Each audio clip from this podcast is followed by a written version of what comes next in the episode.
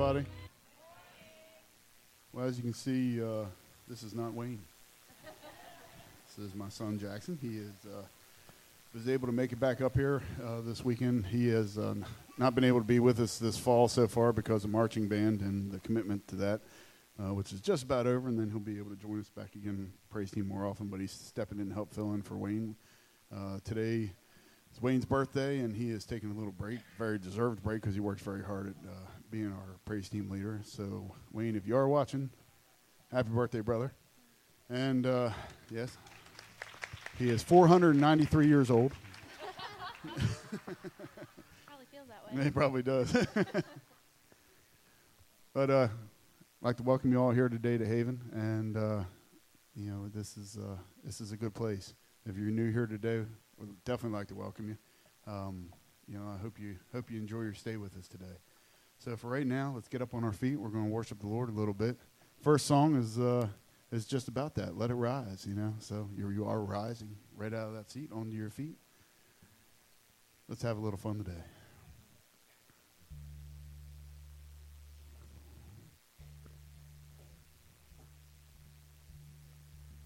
Let the glory of the Lord rise among us. Let the glory of the Lord rise among us. Let the praises of the King rise among us. Let it rise.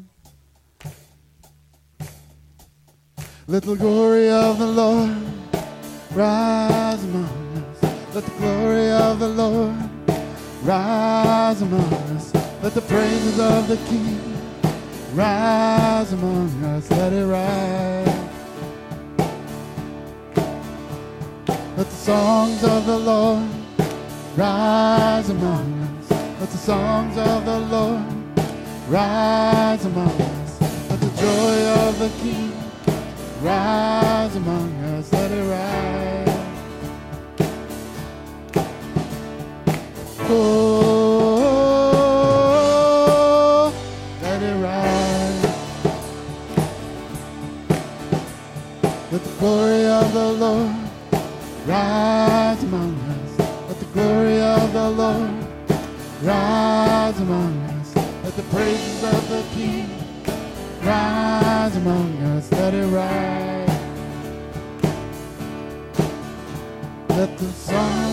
rise among us.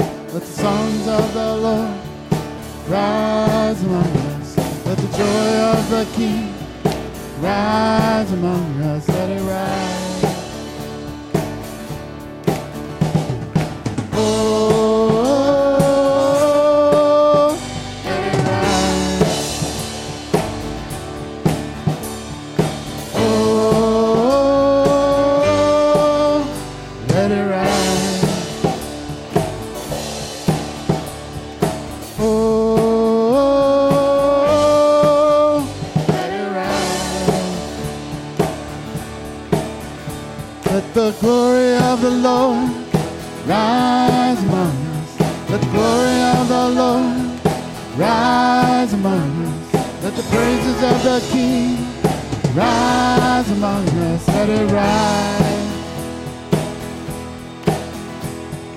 Songs of the Lord rise among us. Let the songs of the Lord rise among us. Let the joy of the King rise among us. Let it rise.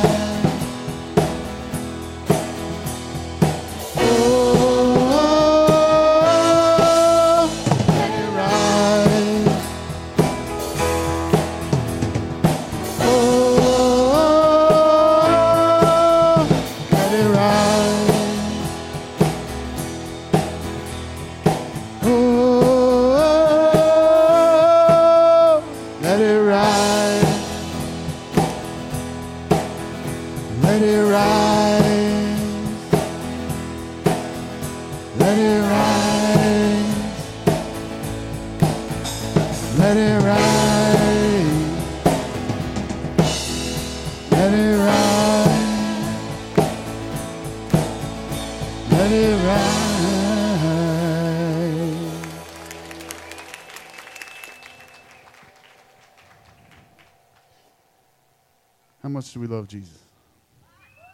Amen. Amen. All the way every day, right? Next song, Only a God Like You.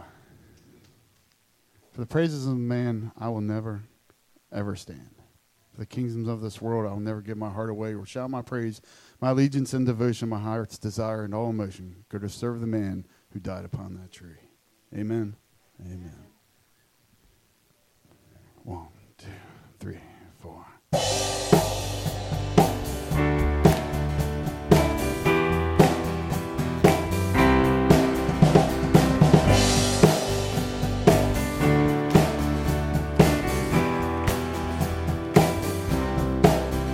For the praises of man, I will never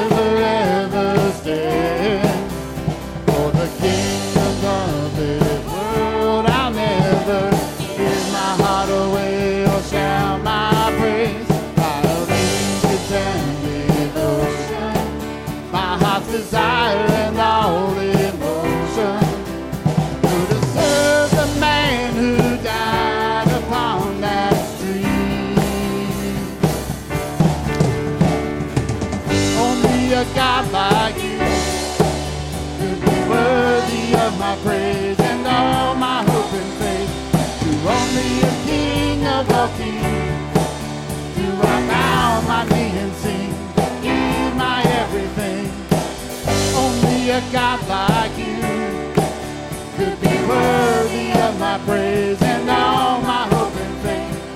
To only a King of all kings, do I bow my knee and sing, give my everything. To only my Maker, my Father, my Savior, Redeemer, Restorer, Rebuilder, Rewarder. To only a God like you, do I give my praise.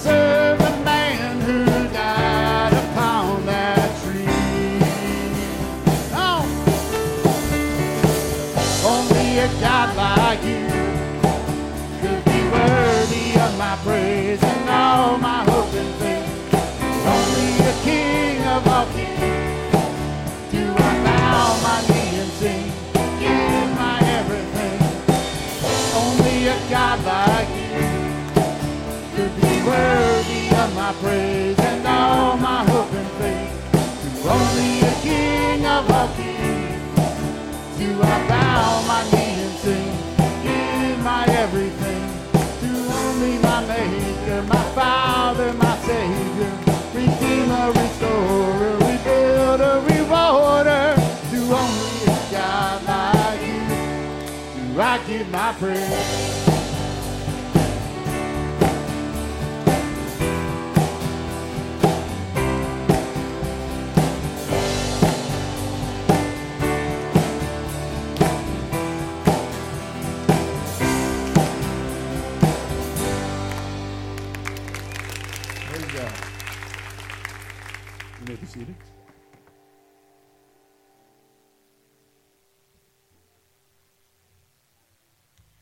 Morning, Haven Community Church. Hi, it's good to see everybody this morning on this nice, crisp fall day. I'm glad that you're joining us. If you are a visitor with us today, we welcome you.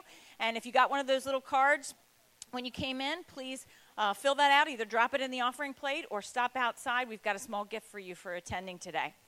So, we've got a bunch of announcements today. You've got your sheets, but I'm going to go through them in a little bit of detail today.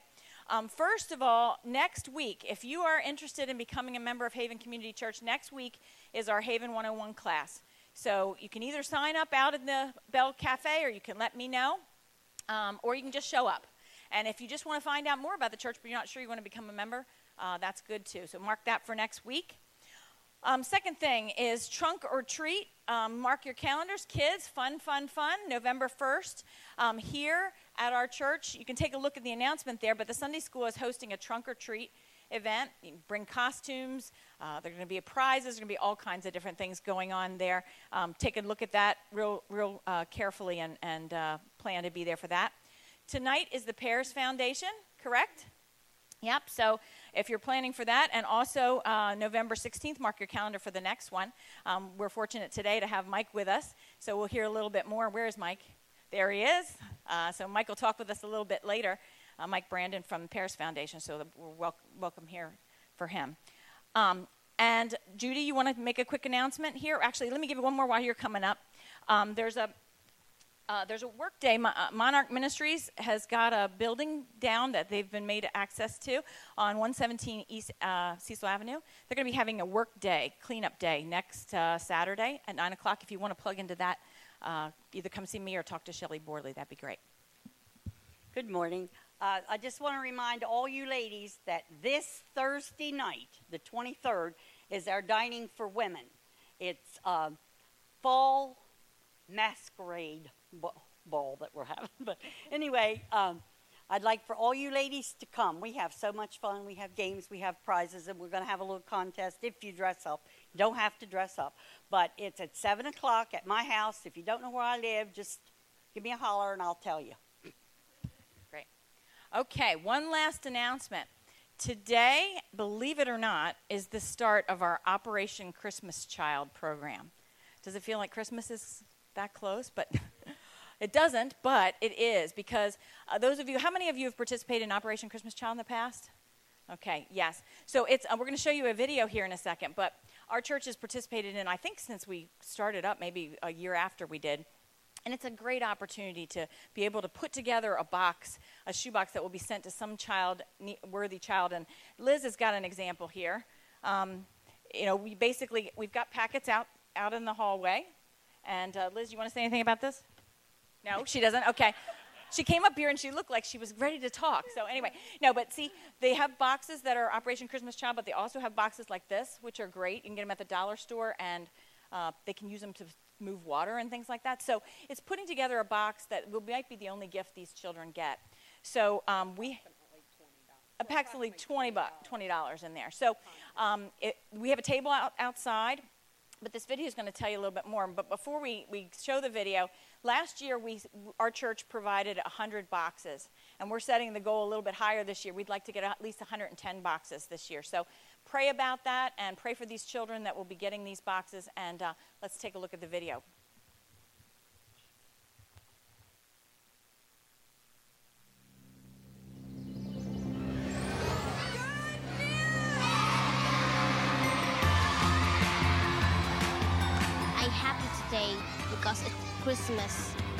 Operation Christmas Child is one of the great stories that's unfolding in our lifetime. I want the children of the world to know. I want their parents to know that God loves them and He wants them to be with Him in heaven. That's what it's all about. Every single box is important because it connects to hearts the heart of the person who boxed the box and the heart who is in need of that love. When I look at these boxes, I just see thousands of smiling kids. I think it's an awesome opportunity to change the world.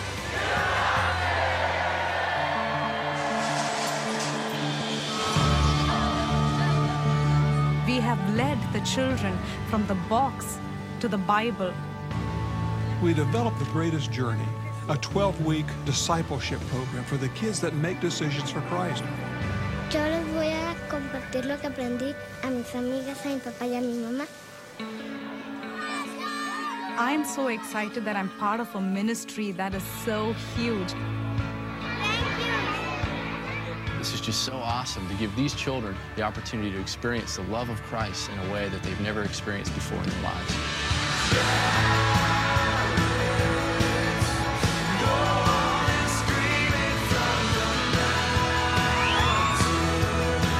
We are only seeing just the beginning of this project. Because the Lord, He's got something that is beyond our imagination, into the millions and into the billions. And these children will change the world.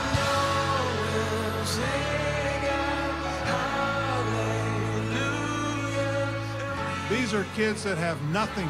These gifts will mean everything in the world to these children. And we're going to give them in the name of the Lord Jesus Christ.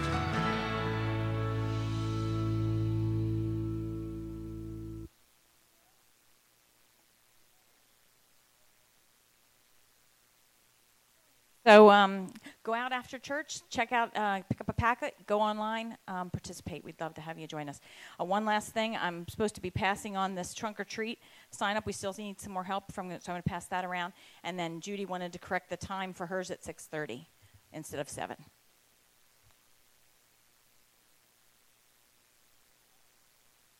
Prayer time.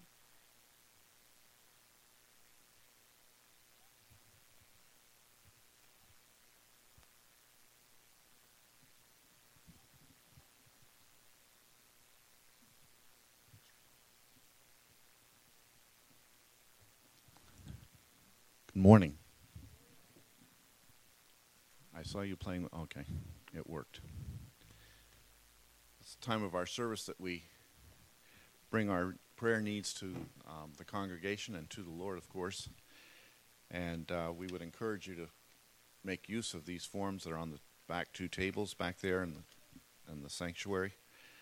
And that allows us to uh, make things run a little more smoothly when we do this and also allows them to have it in writing when they're placing it on our prayer request line.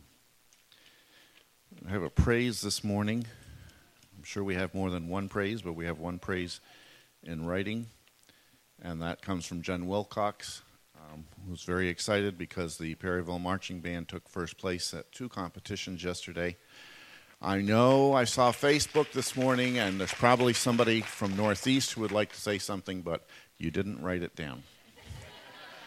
so,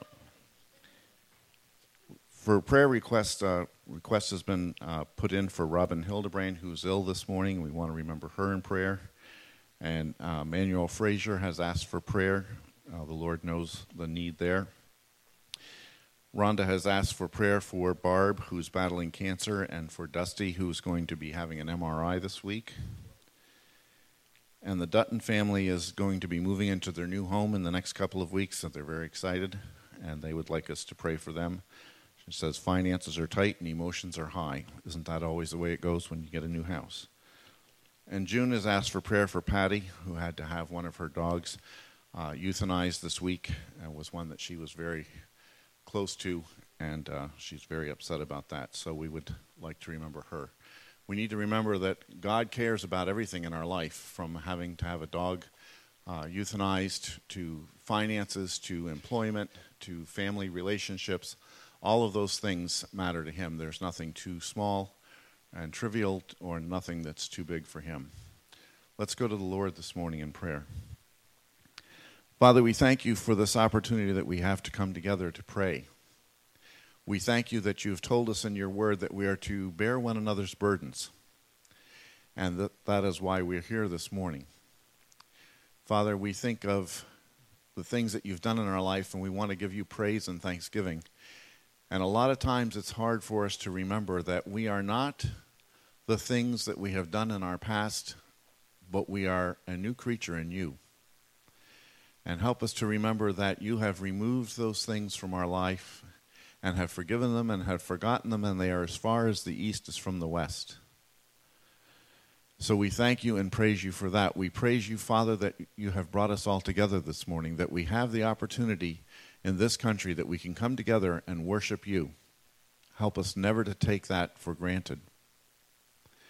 Father, we've heard this morning of people who are having uh, problems with cancer and having um, medical tests this week, and others who have lost uh, pets this week, and for others who have uh, illnesses that are keeping them from worshiping with us this morning. And we pray that you'll be with each one of those situations, that you'll give doctors um, knowledge as they work with these patients to know exactly what the best care and treatment is. We pray, Father, for our nation, the things that we see every day on the news and read in our papers, and they cause us to be troubled politically and medically and um, problems with wars. We pray, Father, that you will um, intervene on behalf of uh, your people and on behalf of this country. And Father, we pray that this will become a time that we will be more encouraged to pray for our nation. And remember that you have admonished us to pray for those in uh, leadership over us. We pray, Father, that you'll be with us as we go through this week, that you will leave, have us leave here today encouraged and emboldened to go out and be better Christians and better people for you. We pray that as we give our tithes and offerings this morning, that you will bless them and that you will bless the gift and the giver. And we pray that as Mike shares the words that you have given him this morning, that we will be able to pay full attention. There will not be distractions, and he will not be hindered from uh, proclaiming the words. And we ask all of these things in thy name. Amen.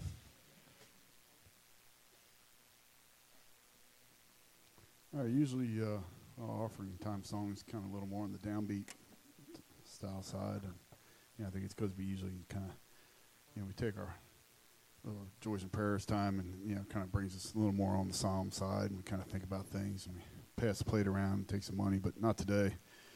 You know, I had a I had a song picked out originally uh, for this week that was that, and it was you know kind of a retrospective style song. But God was I think kind of telling me that it just wasn't what we needed today. So everybody get up on your feet. That's not what we're doing. We're singing for joy today. So let's let's kind of keep that joy going just feel what the Lord has for us. All right. One, two, three, four.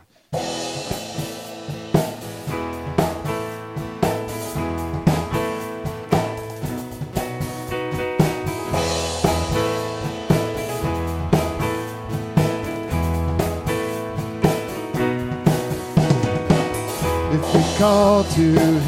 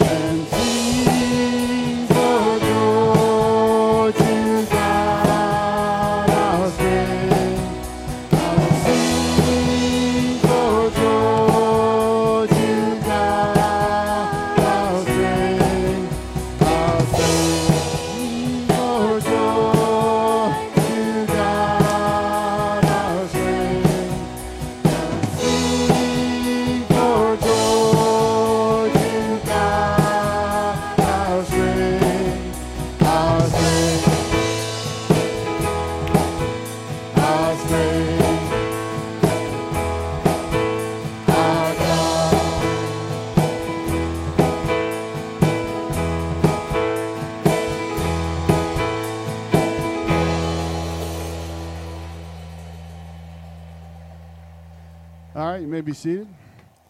Now, Jack obviously is away this weekend, as you have probably noticed by now. And we do have a guest speaker with us today, uh, Mike Brandon, uh, who we've had here uh, with us before. Uh, great speaker. We look forward to hearing from him. So, uh, oh, we got somebody else. To, what else you got for us? So we got some other things coming up here first. Oh, scripture time. Sorry. Well, after scripture, Mike will be talking with us.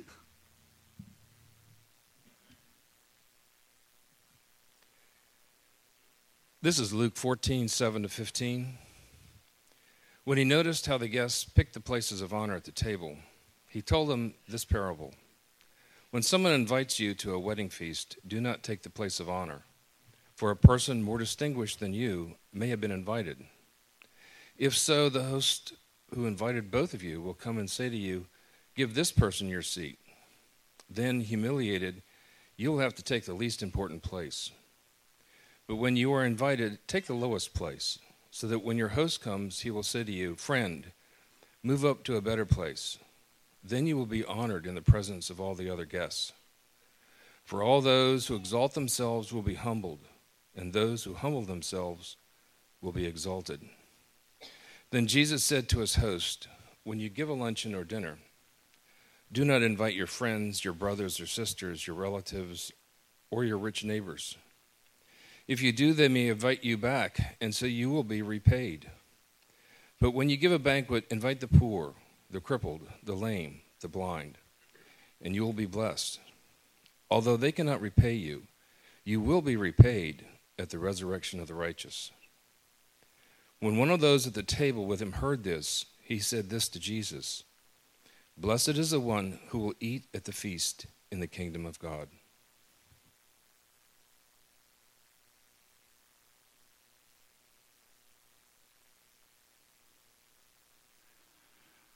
Well, good morning. If you're glad you're here, say amen. I noticed uh, some of my fellow AARPers really getting their praise on this morning, and so I'm thankful that I can at least raise one of those hands, and sometimes I can get them both in the air. Um, I- I'm always amazed that it seems to be um, those of us who were children of the 60s uh, still have that Im- implant. It's still there, and we're not afraid to, to, to get it on now that we're doing it for the Lord. Amen? And the rest of you, you'll get there someday. I'm going to borrow a music stand here, if I may, just to get a place to rest my stuff without messing everybody else's stuff up. And um, invite you, if you have your scripture with you, to, to look at the passage here in, in Luke 14. I, I apologize, I don't have a large print NIV. That's why I'm carrying this big suitcase around. It's my large print. Even with these guys, it doesn't help much. Feel like I'm speaking to the Senior Citizens Club today, but. Um, those are the things that happen at, at a season in life. Um, but you can follow along. You have the, uh, the passage in, in your bulletin as well in Luke 14. Um, pay it back or pay it forward. Think about that for just a moment. We, um, my generation, we were taught when somebody did for you, you look for an opportunity to do for them. I grew up a, on a city block in, the, in a city. I grew up with, with neighbors, and uh, I had house parents all up and down the block. And uh, if I messed up down the block, um, I heard it from my friend's mom, and when I got home, I really heard it from my mom. They had a grapevine, but long before there were cell phones. By the time I got home from the other end of the block, my mom knew all about what had happened. She knew that I had ridden my bike through somebody's tomato garden, and I was going to have to just leave my bike set up for a while. They knew. Um, but what we have today is a, um, a situation where we find ourselves still obligated, still feeling guilty if we don't, in certain circumstances, find a way to repay what someone has done for us. Now, that is the way of the world. As we see in the beginning of the passage, the first part that Jesus teaches about the, the, uh, the parable in 7, he says, And he put forth a parable to those which were bidden, those who were guests at the feast where he was. Jesus was on um, enemy turf. If you read the beginning of the chapter, you'll see he was there with the Pharisees. He was on enemy turf. And um, he never shied away from that, and he never shied away from the truth. And while he was there, he observed something about human nature that I think we can all relate to. And it says that he marked or he noticed those that were guests, how they were jockeying for position to get the best seats. Now, the best seats would have been, in that culture, would have been those closest to the person giving the feast, to the main man, to the boss to the host. Before we get into this, I think we, we just take a moment and we're going to pray that the Lord will open our hearts and minds for what He has for us today. Would you join me? Heavenly Father, I thank you so much for this opportunity to look into your word with my brothers and sisters today. I thank you for this place that you've raised up. But more importantly, I thank you for this body, the church that you have raised up to impact this community. And I thank you for each and every one. And I pray that as we look into the word today, Father, as brothers and sisters in Christ, that you truly would open our hearts and minds to understand and give us that understanding by your Holy Spirit that we might be more like Christ when we leave than when we entered in. In Jesus' name, amen. Jesus observed these folks and he says, When thou art bidden of any man to a wedding or to a feast, don't go and sit down in that spot closest to the boss. Don't go kind of edge your way up to the front of the line. Go and sit in the back and wait for the host to invite you to come forward. Why? Because if you jockey for those seats up front, the, the host may come at some point and say, um, Excuse me, that's reserved for someone here. I need you to take a seat in the back. What happens? You're embarrassed. You may even have experienced something like that. I think somewhere in life we have a similar situation and we find ourselves kind of slinking off and going, oh, wow, that's a. And sometimes, I mean, I've seen people actually leave.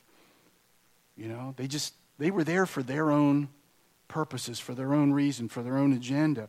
And it's one of the things at the Paris Foundation that we try to teach. We try to teach this principle of, of real humility. I was going to say voluntary humility, but then that wouldn't make sense because it's not really humility if we're in charge of it. But accepting and allowing God to work. How do we do that? Well, first of all, how many of you uh, have served at one time or another with us at the Paris Friend? Just raise your hand for a second. I want to thank you as an ambassador of Jesus Christ, as Paul says.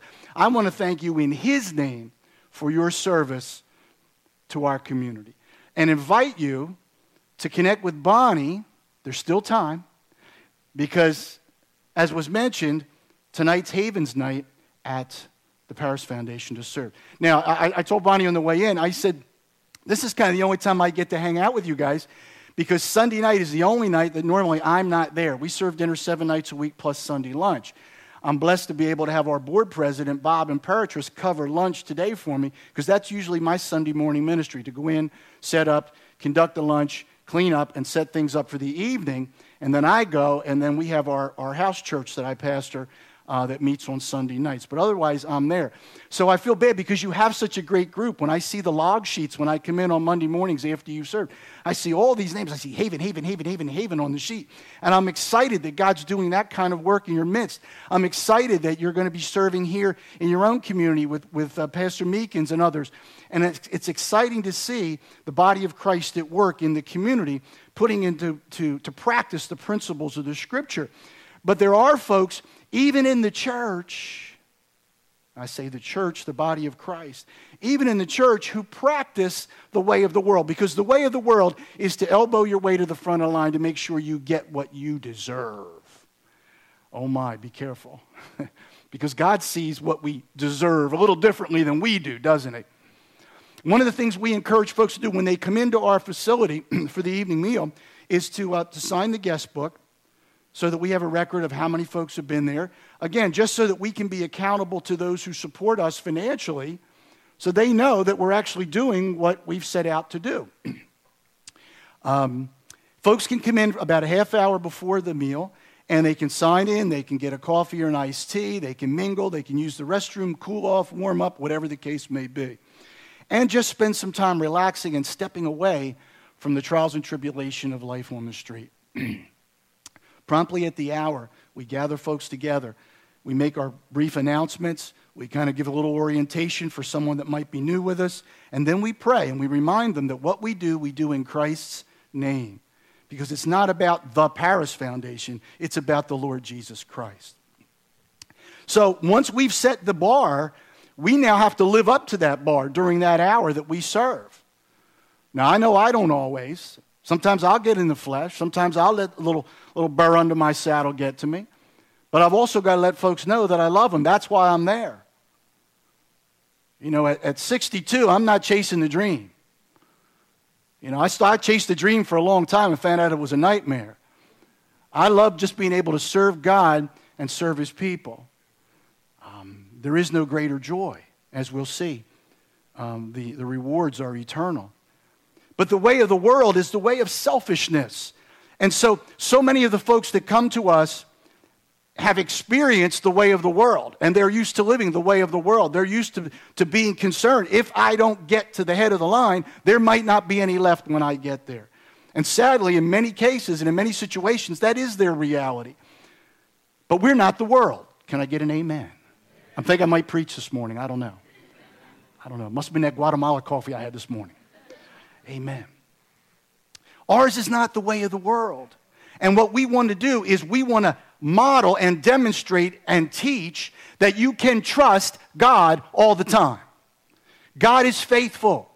Jesus Christ the same yesterday, today, and forever. And what we read in the scripture and how he ministered and how he provided is the exact same way that he ministers and provides today through us, the body of Christ through us, the body of Christ. The resources have been entrusted to us, the opportunities have been presented to us.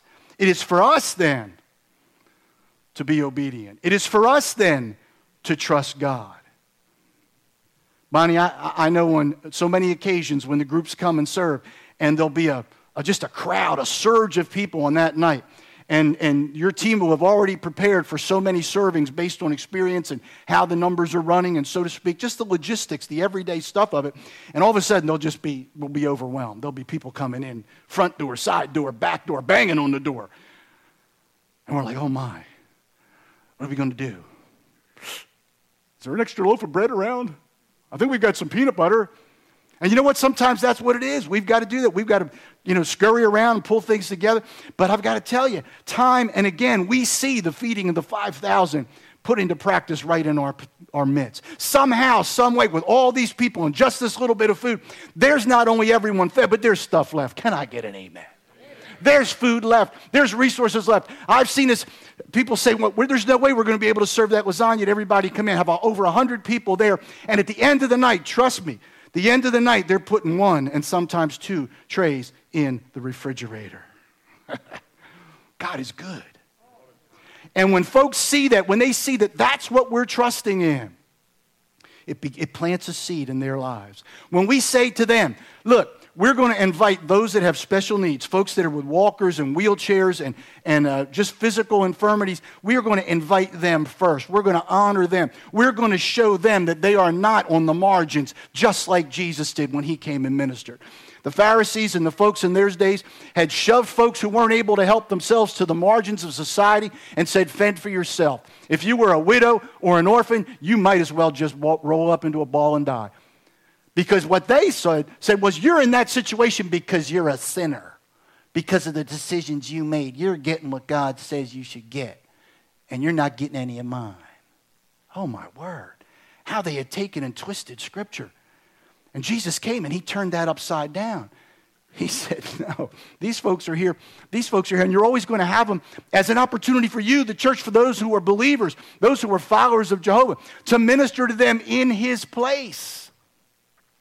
And so we continue today. And so we invite those with special needs, and they come, and we minister to them, and we give them all the time they need, and, and assist them and get to their place. Then we invite those with small children I remember when I was still in law enforcement, when I was a detective, and I'd be going all the time. We had four little ones. We had four children within five years of one another.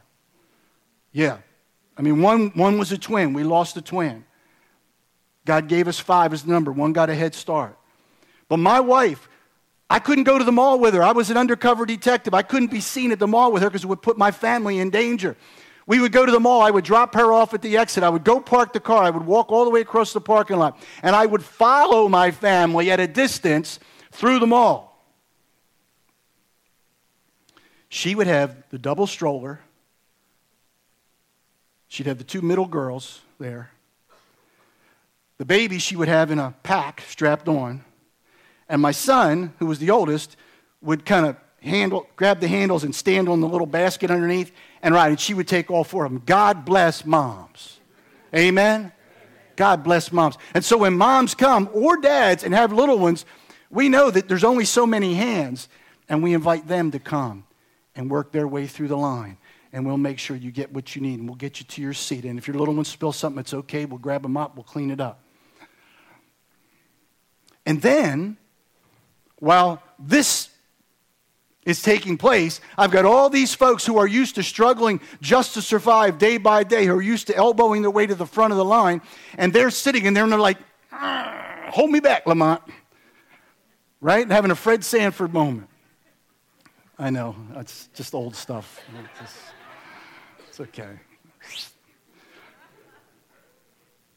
And they're watching. And they'll start, they'll start giving me some signs like, table five, table five tonight, Mike, table five, right? And, I, and it's become a running joke. Folks will be sitting there, oh, your card table first tonight. And I'll say, okay, here it is, you know. Right? Because that's what they're used to in the world. You know what I tell them? I said, if you want to eat first, start praying now. Start praying now. Because God decides when you're going to eat. And sure enough, as we begin to pick the numbers out of the basket at random, just like bingo, table five. I had it happen the other night. Actually, it was table eight. Mark, it was table eight.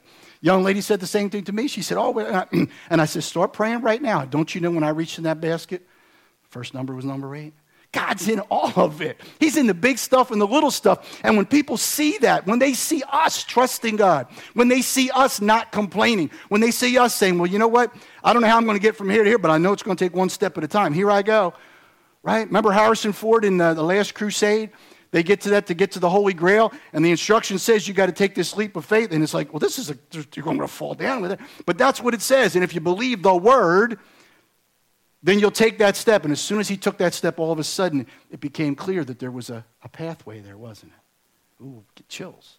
I love when the I love when the gospel sneaks into the popular media. I love when the gospel truth breaks through, whether folks even recognize it or not. I see it, and I know God sees it. He gets the glory. The way of the world is the selfless turned upside down. It's the selfish that people are used to, and when they come into contact with the body of Christ, we need to show them the opposite. We need to show them the selflessness of Christ. Now, even in the church, we see carnality because Jesus then turns to the host and he says, There's a lesson for you here. There's a lesson for the guest, yes, but there's a lesson for you as the host. And it's, it's to move beyond the carnal to the spiritual. He says in 12, when you make a dinner or a supper, don't call your friends, your brothers and sisters, your relatives, or your rich neighbors, lest they also bid thee or invite you, and a recompense or a payback be made. See, that's what we think. Again, well, somebody did something for me. Well, they had us over for dinner, so we've got to plan a time. And you know what happens? What was something that was joyful when you received it now becomes an obligation now becomes a burden. And when we serve God out of obligation, when we serve Him in that mindset, it becomes a burden. It becomes drudgery. It wears us down. And believe me, it does not please God. And we lose our blessing. I pastored a church for, for a number of years, a, a local assembly, and I would see it time and again that people who had been there, I'd been there for a couple years as the associate pastor, so I knew a lot of the folks and their families. And, and I saw folks that were serving, and I could see the folks that came in, and you could just see it almost their body language. You know, they would kind of drag themselves out of the car or the truck, and they get their bag with all their Sunday school materials or whatever they were going to do, and they would just kind of put on my smiley face. Hi, boys and girls. And you know, every, every step they were taking was, was painful because they had lost their joy. It had become an obligation, it had become a duty, and they didn't do it out of the love that once motivated them. And you know what else I found? I found that too many people were doing too many things. And if I, as the pastor, could help them take some of those burdens and share them and trust that there were other people that God wanted to raise up, that not only would the work get done, but they'd get blessed. I'm talking to the choir here. I know there's people here right now that are saying, Pastor, you don't know. Yes, I do. Because if you think it's bad for you one day a week feeling that burden, imagine what it's like for the pastor seven days a week. The struggle to keep that joy, to keep that love, to keep that connection with Christ, and not let the, the burdens of administration, the burdens of, of opening yourself up and giving to folks constantly and getting so often so little back. It can become a weight, it can become an obligation, it can become a discouragement. And that's not what serving God ought to be. From the pulpit or the pew, it ought to be a joy. And when we start to, to, to, lose that joy, when that joy begins to leak out, we've got to stop and look at how we're doing. Jesus says to this man, He says, Listen, I want you to stop and take a look at how you do things. I want you to invite the poor, the maimed, the lame, the blind. I want you to invite the people that you pass by every day and don't give second notice to. I want you to pay, I want you to invite the people that you've been taught perhaps who are there because of their sin, because of their own mistakes. Well, nobody told them they had to become an alcoholic. You know, they're just drug addicts. You know, they're just lazy. They don't want to work. They, they, they. I'm going to show you what God says in just a minute about us and them. But he says to this man, he says, These are the folks. If you're going to expend your riches, you want to be hospitable, then invite people who can't ever pay you back. You know, the, the King James uses the word charity for love in many passages. The passage in 1 Corinthians, maybe you had it read at your wedding ceremony. Faith, hope, and charity, these three are the greatest. The only thing that remains is charity. Listen, charity is a, is a word that's fallen on hard times. Charity is to us is kind of like, oh, well, you know, I would never accept charity. Well, you know, we give that to charity. What do we give? We give our rags and our junk. We, how many people have gone out and bought a new sofa and given it to charity? Well, that's stupid. That's exactly what Jesus said to this man. He said, Next time you buy a sofa, take it right down and give it to a homeless man. Well, that's ridiculous. Is it? Because it's not about the stuff, it's about the consequences of your action and obedience born of God's love to those in need. Now, fortunately, all He asks us to do pretty much is put a crock pot of chili on and make sure it gets to the Paris Foundation in time to serve. We can handle that. We should. He says, those folks can't pay you back, but here's the consequence you will be blessed. You'll be blessed. Do you know that God created us to be blessing machines? And that as we bless, we are blessed not only in equal measure, but greater measure. We become happier the more we do for others to try and make them happy. Every time we try to relieve someone else's suffering, discomfort, or discouragement, we are encouraged. We are lifted up. Nod your head if you've ever experienced that. You've gone to visit someone who's sick or is shut in at the hospital. You've gone to do something, and just, just a random act of kindness, and you went away feeling more blessed. You came back feeling encouraged and strengthened and ready to go. That's how we were created. Hey, you know what? Science has caught up with that. All this DNA research and stuff and endorphins and all that. Science now tells us, tells us, right? We got this. Science now says, oh, by the way, uh, it's in our makeup that when we do good deeds, the endorphins fire and it's a pleasurable experience for us. And you know what? I see people doing what appear to be good deeds all the time, and the endorphins aren't firing.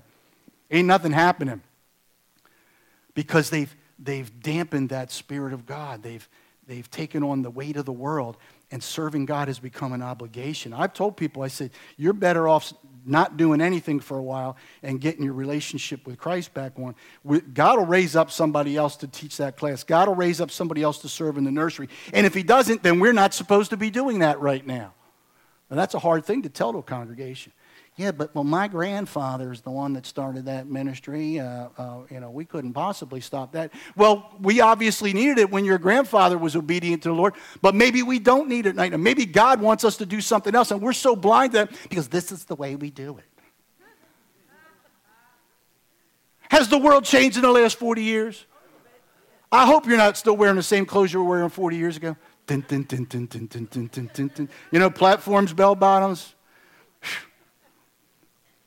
The worst fashion decade ever. Trust me, if you didn't live through the 70s, God bless you.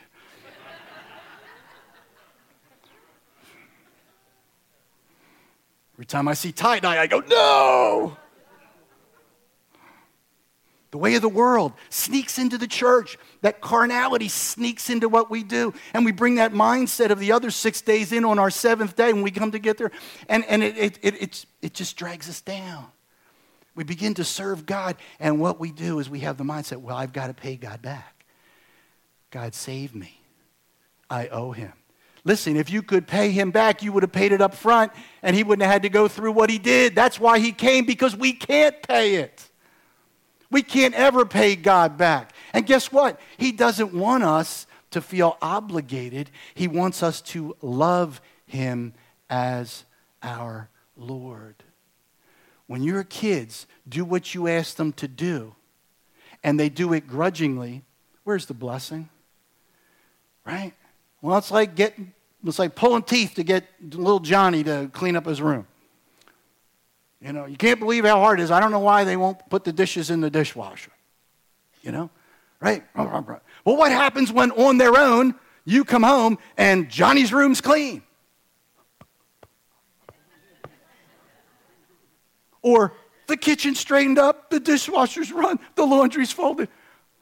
Who are you and where's my child? What have you done with them? Aliens. It gives us joy. And so, what God wants us to do is get out of this pay it back mindset and get into a pay it forward mindset. Because God is the ultimate pay it forward person. We know in our heart of hearts that that's what God wants, but we struggle with it. We struggle with it. You know, what's interesting in the book of James, I have folks in my Sunday night Bible study who who literally cringe every time I, I mention the book of James because it's so convicting. Interestingly, these kinds of issues had already crept into the church, this glorious church that was founded in Acts chapter 2 in Jerusalem. The wonderful work that they did, the selflessness, the giving, the sharing of resources, inviting strangers into their homes so that they could be discipled before they went back to their own communities, all of that. James, chronologically, is generally accepted as the first of the New Testament writings, probably written around, around AD 46. barely a decade and a few years after Christ returned to heaven. So within 10 or 12 years, this mindset had already infected the church. People had already brought this pay it back mentality into the church. And so the Holy Spirit, through James, says, time out. Get a grip. Were you not paying attention? I had you guys with me for three, three and a half years. Did you not get any of that? Well, let me write it down for you. And he says in James chapter 2, he says, My brethren, he, this is to the church, this is to us. Have not the faith of our Lord Jesus Christ, the Lord of glory, with respect of persons. He says, Don't show favoritism. And he uses an example. He says, For if there come into your assembly a man with a gold ring and goodly apparel, and there come in also a poor man in vile raiment, and you have respect to him or show favoritism to him that wears the fancy clothes, and you say to the poor, You sit over there or here, he says, Are you not showing favoritism? Are you not showing partiality? He says, That's wrong. Are you not then partial in yourselves and become judges of evil thoughts? We make a value judgment on somebody by the way they look, by where they live, by what they drive. Who knows what else? And he says, We ought to see them as Christ sees them. One for whom Christ died, just like you and just like me. Think about it. Jesus says, Aren't the, the rich ones, or, or, the, or he says through James, he says, You have despised the poor. Do not rich men oppress you and draw you before the judgment seats? Are you making any money off the, the oil prices that are being charged at the pump? Do you get a, a kickback from Exxon or Shell or anything? Do you get a check every month to say, hey man, we're doing really good out there? Now, if you're a stockholder in one of those oil companies, maybe you get a dividend, but you're not making the big money. But those of us who are working folks, we're the ones that paying that $3, $3.50 a gallon for a while. Oh, yeah, we're all excited. It's under $3 a gallon. Hello, AARPers. What did we paying back in the 70s? Right? Even when we couldn't get gas, it was only a buck and a quarter. Right? Now, who's making the money off of that? But that's who we want to defend. We want to defend the rich man that draws us before the courts. See, that's what a lot of our folks that we minister to, that's all they see. When they see the system, they see people who are getting rich on their backs. They're seeing the un- uncaring caseworker or government employee, the bureaucrat, to whom they are just a number, just another, you know, number 17. Please stand behind the yellow line. Number 17. Do you have your papers? Well, I got, do you have your papers? Go to the end of the line. Number 18. I mean, that's it. That's what people are used to getting. But when they come to the church, they're a person. It's John, it's Mary, it's Susie, it's Bob. That's how it ought to be. And we ought to be ministering on that personal level, just like Jesus came and ministered to me and to you when we received him as Savior.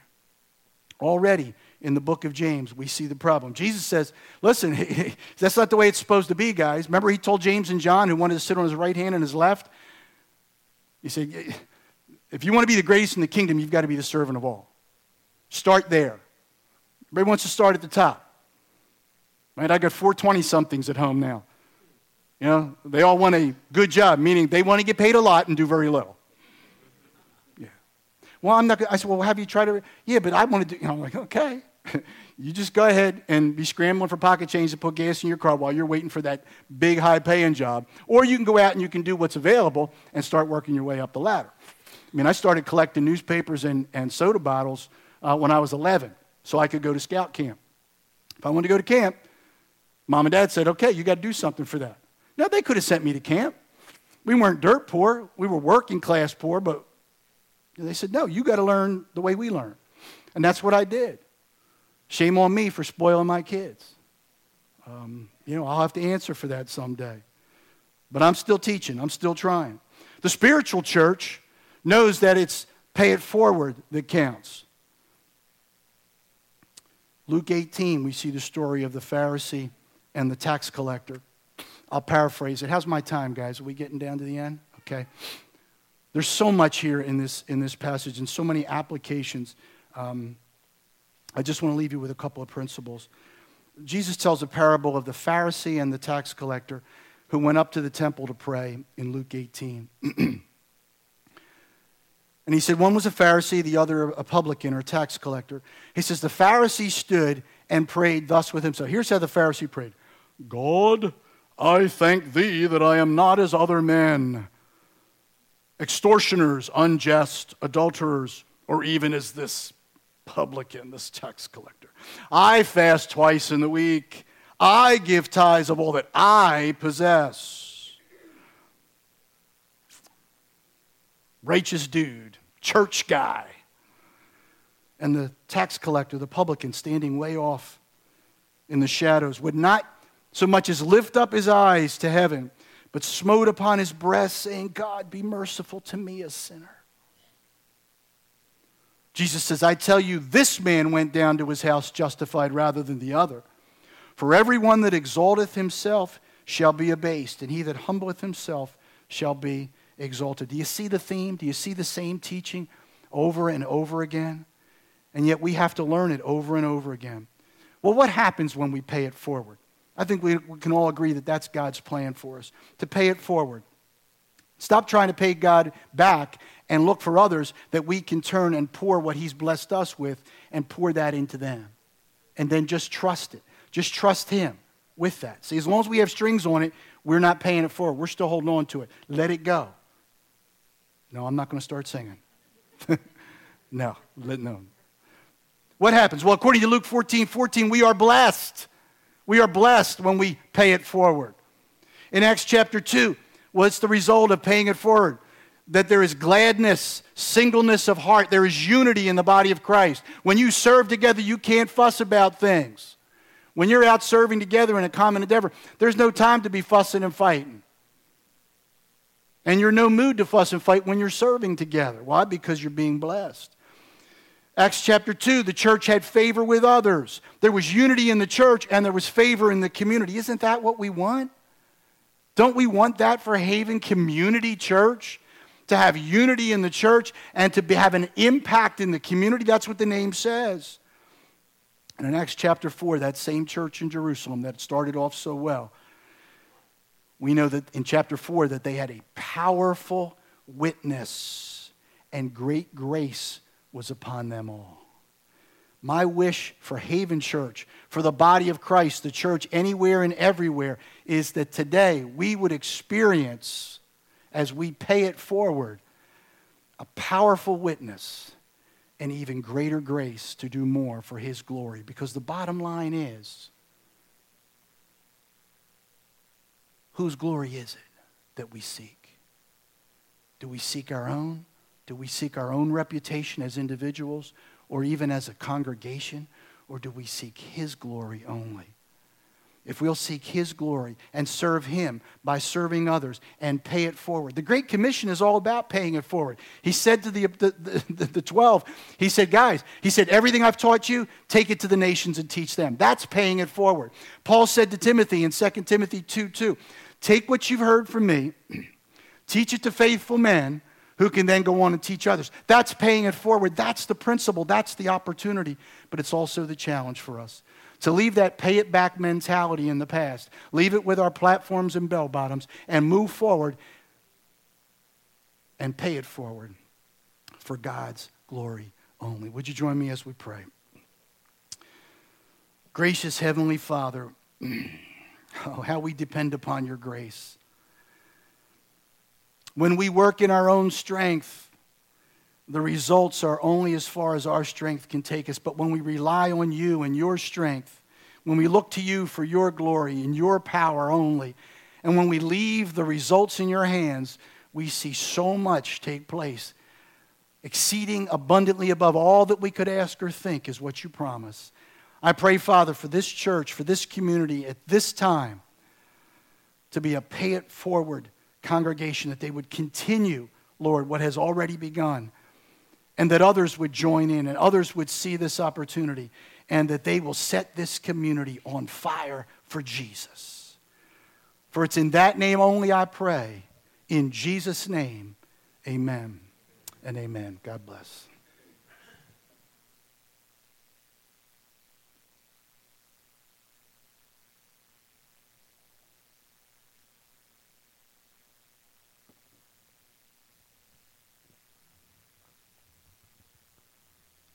Michael, thank you for coming this week. It really, uh, I know it touched me. It was one of those weeks that it's always awesome when, yeah, yeah. Not only when your regular pastor, you sit and you listen and it hits you, but when, you know, the guest speaker comes in and it's like, well, thanks for personally writing that. must have been must have been following me around this week, but uh, that was great. Thank you.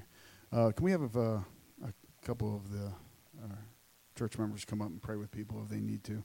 Uh, I'd appreciate whoever or wherever.